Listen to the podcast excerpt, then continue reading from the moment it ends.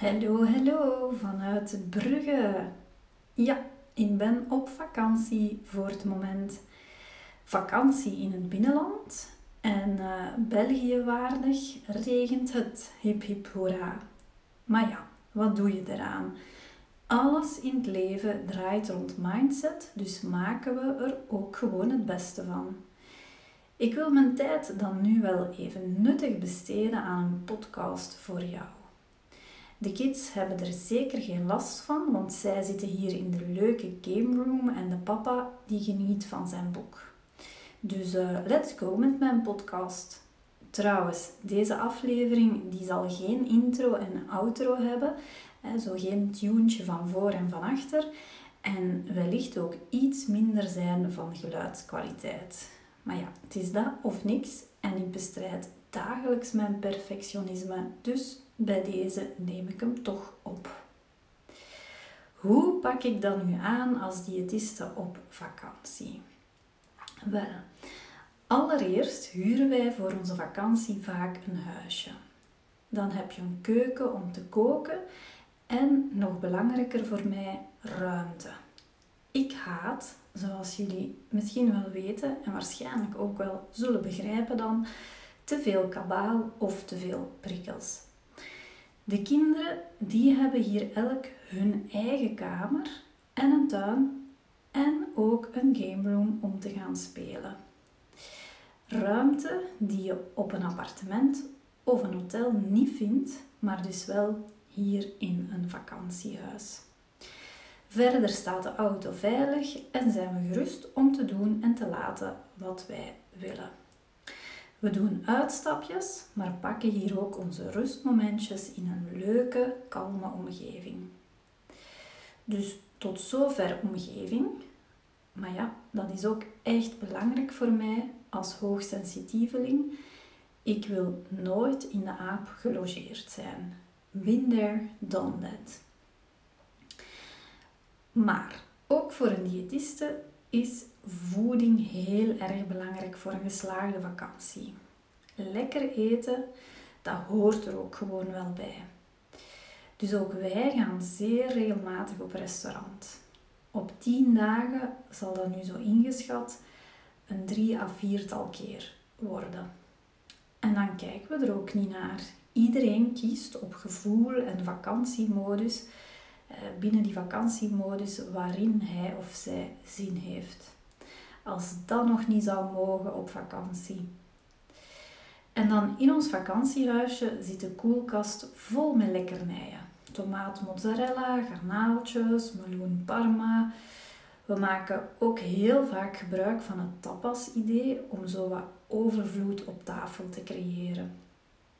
Het zijn natuurlijk nog steeds gezond, en op die manier eten de kinderen ook voldoende fruit en groenten.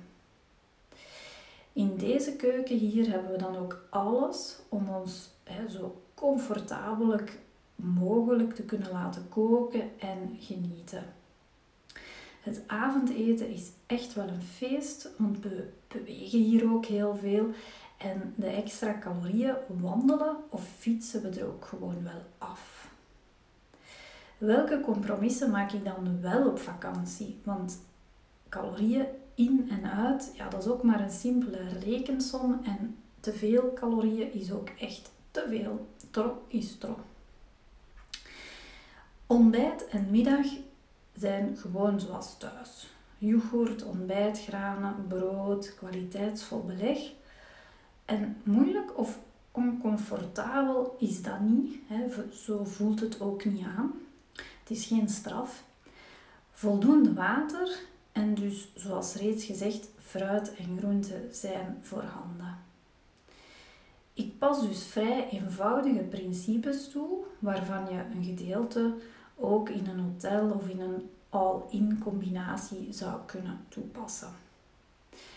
Natuurlijk, iedereen is anders en heeft nood aan een ander type vakantie, maar kijk, de titel van deze podcast was wel uh, Mijn vakantie, mijn eten.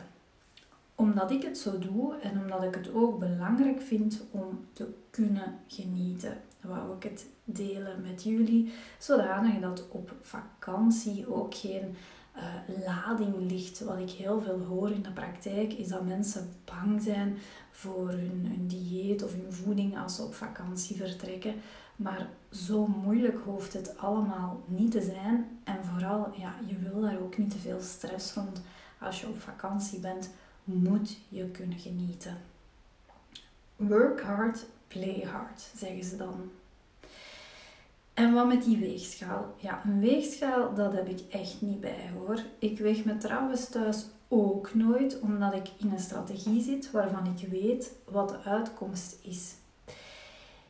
En ik beweeg hier sowieso al meer dan thuis, dus dat is ook het leuke aan vakantie. Ik krijg gewoon extra calorieënkrediet. Tada! Ik kijk nu even door het raam en voilà, voilà. Het begint hier al terug wat op te klaren in het West-Vlaams klimaat. Ik hoop dat jij nog wat vakantiedagen voor de boeg hebt, of anders dat je batterijen al goed opgeladen zijn.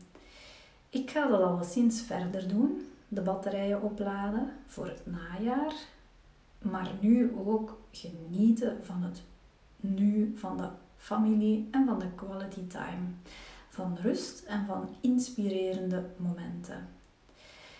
En dan zal ik stilaan ook wel klaar zijn voor het najaar.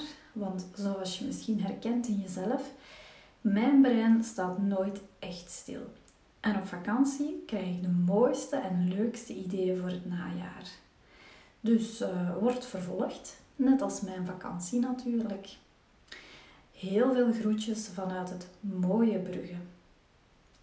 Ah ja, misschien toch nog even zeggen, hè, voor degene die zich nog afvraagt waarom ik niks exotischer kon kiezen dan Brugge. Wij boekten dit fantastische adresje al in januari, toen we dachten dat corona in de zomer nog volop zou heersen.